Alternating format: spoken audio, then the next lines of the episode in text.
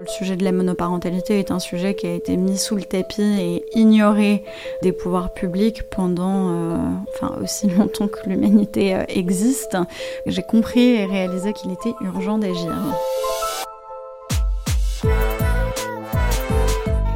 Elle change le monde, c'est un média dédié à l'action des femmes engagées. Dans chaque interview, découvrez l'histoire d'un combat militant, une idée concrète pour changer votre monde et un engagement pour demain. Partageons ensemble un récit et des convictions qui nous inspirent. Tara Euzé-Sarmini change le monde, c'est le récit d'une innovatrice qui révolutionne l'ordre établi. Cette entrepreneuse a d'abord lancé Règles élémentaires, une association pionnière dans la lutte contre la précarité menstruelle. Aujourd'hui, elle crée Commune, la première solution d'habitat partagé pour les familles monoparentales. Le concept est unique au monde. Avec Commune, Tara Euzé-Sarmini propose un habitat en co-living pour permettre aux parents solos de vivre mieux. Elle tente ainsi de répondre aux problématiques de précarité et d'isolement qu'elle a pu identifier notamment pendant la crise du Covid-19. À la fin de cette interview, Tara Euzé-Sarmini vous révélera une idée concrète pour changer votre monde et un engagement pour demain. Mais d'abord, écoutez son histoire. J'ai toujours été euh, très engagée euh, dans ma vie, dans mes études euh, et de fait dans ma carrière. le sujet des familles monoparentales, j'ai commencé elle touchait du doigt après la pandémie de Covid. Et en fait, après la pandémie de solitude qui s'est abattue à ce moment-là, quand j'ai commencé à percevoir les difficultés pour les parents de manière générale de gérer leurs enfants dans cette période et, leur vie ça a été euh, la combinaison de cette prise de conscience et de la crise de logement au global qui m'a fait réaliser euh, les difficultés particulières qui pesaient euh, sur les familles monoparentales. J'avais commencé à m'intéresser au co-living dès 2019 et c'était resté dans un coin de ma tête que le co-living était hyper utile pour des personnes isolées et c'est en faisant mes recherches que voilà, j'ai compris et réalisé qu'il n'y avait absolument rien qui n'était fait pour les parents solos, qui sont euh, un groupe en pleine croissance, qui représente une famille sur euh, quatre en France, quasiment une sur trois en Ile-de-France, et qu'il était urgent d'agir. Quand euh, j'ai sérieusement commencé à monter le projet qu'elle allait devenir commune, j'ai d'abord regardé enfin, la littérature scientifique qui existait sur le sujet des familles monoparentales. Donc c'était début 2021 et il n'y avait pas grand-chose à l'époque. Euh, il y avait un ouvrage, Le genre du capital de Céline Bessière et Sybille Golac, quelques podcasts qui parlaient de cet ouvrage et euh, quelques études européennes. Et en septembre 2021 est sorti euh, le rapport quinquennal de l'INSEE sur l'état des familles qui a été extrêmement précieux pour euh, bah, valider euh, l'ampleur euh, du, phénomène. On a évidemment mené pas mal d'enquêtes de terrain auprès de 300 personnes, dont une très grande partie de parents solo, et aussi des chercheurs, des chercheuses, des designers, des designeuses, des urbanistes, des architectes, des psychologues, enfin voilà, pas mal de publics différents qui ont pu nous éclairer sur les besoins et les problèmes de la monoparentalité.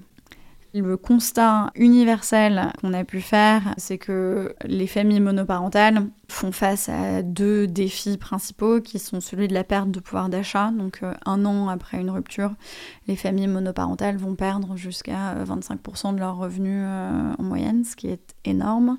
Et l'isolement et la solitude. En fait, beaucoup de parents euh, nous ont dit que euh, enfin il et elle n'en pouvaient plus d'être en tête à tête avec leurs enfants quoi euh, il, et elle les adore mais euh, mais voilà il y a cette exclusion sociale qui vient de la monoparentalité qui est documentée hein. aujourd'hui les familles monoparentales sont deux fois plus à risque d'exclusion sociale que les autres et donc nous avec nos lieux avec les services qu'on propose on voulait vraiment répondre à ce défi qui est double de faire faire des économies aux parents solo.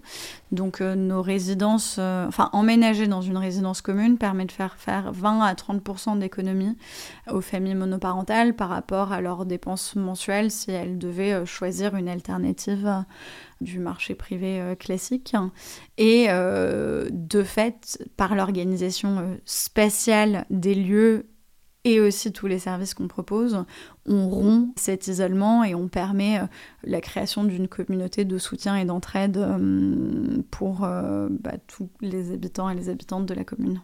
Donc nous, très concrètement, chez Commune, on propose un toit aux familles monoparentales qui en fait s'organise autour d'espaces privatifs qui sont vraiment vus comme des cocons, plutôt comme des espaces nocturnes d'intimité. Donc chaque famille va disposer d'une unité avec au moins deux chambres, une salle de bain et une kitchenette individuelle.